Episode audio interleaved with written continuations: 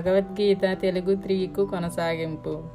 భగవద్గీత ఎందలి? ఈ ఐదు మూలతత్వములలో దేవాది దేవుడు లేక శ్రీకృష్ణుడు లేక పరబ్రహ్మము లేక పరమేశ్వరుడు లేక పరమాత్ముడు అని మీకు నచ్చిన ఏ నామమైనను మీరు ఉపయోగించినను అది సర్వోత్తమమైనదే. జీవులు గుణములో దేవాది దేవుని పోలియుందురు. ఉదాహరణకు భగవద్గీత ఎందలి? తదుపరి అధ్యాయములందు వివరింపబడినట్లుగా భౌతిక ప్రకృతి యొక్క సమస్త కార్యకలాపములను భగవానుడు నియంత్రించుచున్నాడు. భౌతిక ప్రకృతి స్వతంత్రమైనది కాదు.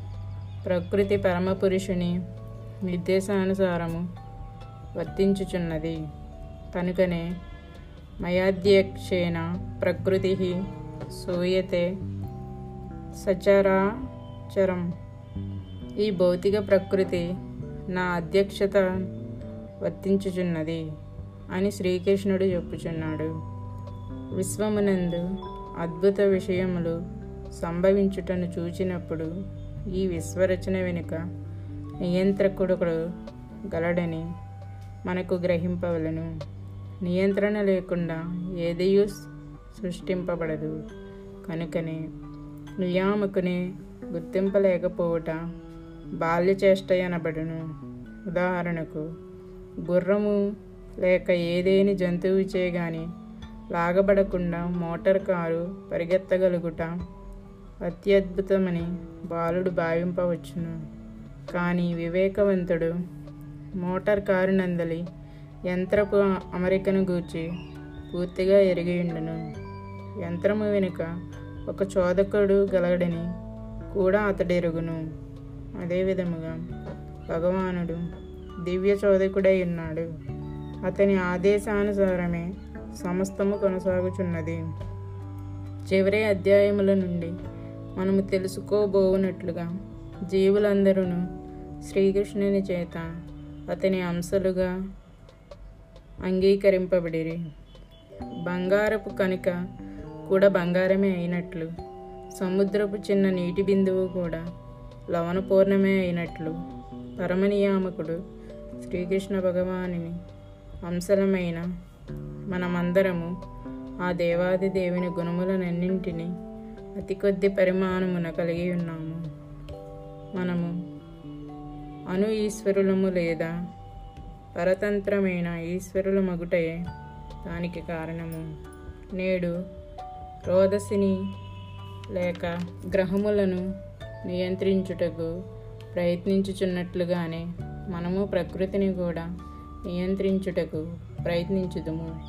నియంత్రించు స్వభావము శ్రీకృష్ణుని ఎందుండుట ఎందుండుట చేతనే మన ఎందును అది గోచరించుచున్నది.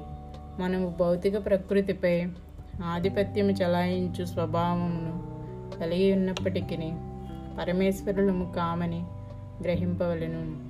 ఈ విషయము భగవద్గీత ఎందు వివరింపబడినది. భౌతిక ప్రకృతి అనగానేమిటి? భగవద్గీత ఎందు భౌతిక ప్రకృతి అనేది న్యూన ప్రకృతిగా జీవుడు ఉన్నతగా వర్ణింపబడెను. న్యూనమైనను లేదా ఉన్నతమైనను ప్రకృతి ఎల్లవేళలా నియంత్రింపబడును. అనగా ప్రకృతి స్త్రీ వంటిది. భార్య కార్యకలాపము అన్నింటినీ భర్త చేత నియంత్రింపబడినట్లు ప్రకృతి భగవానుని చేత నియంత్రింపబడుచుండును. అనగా ప్రకృతి ఎల్లప్పుడూ పరతంత్రమైనది మరియు పరమనియంతమైన భగవానుని చేత నియంత్రింపబడినది. జీవులు మరియు భౌతిక ప్రకృతి కూడా భగవానుని చేత నియంత్రింపబడుచుండును. భగవద్గీతను అనుసరించి జీవులు భగవానుని అంశలే అయినను. ప్రకృతిగా భావింపబడదురు. ఈ విషయము భగవద్గీత ఎందలి సప్తమాధ్యాయమున స్పష్టముగా తెలుపబడినది. అపరేయ మితస్త్వన్యం ప్రకృతి విద్యమే పరాం జీవభూతాం. ఈ భౌతిక ప్రకృతి నా అపరా ప్రకృతి అయినను దీనికి అతీతముగా మరొక ప్రకృతి గలదు. అది ఏ జీవుడు?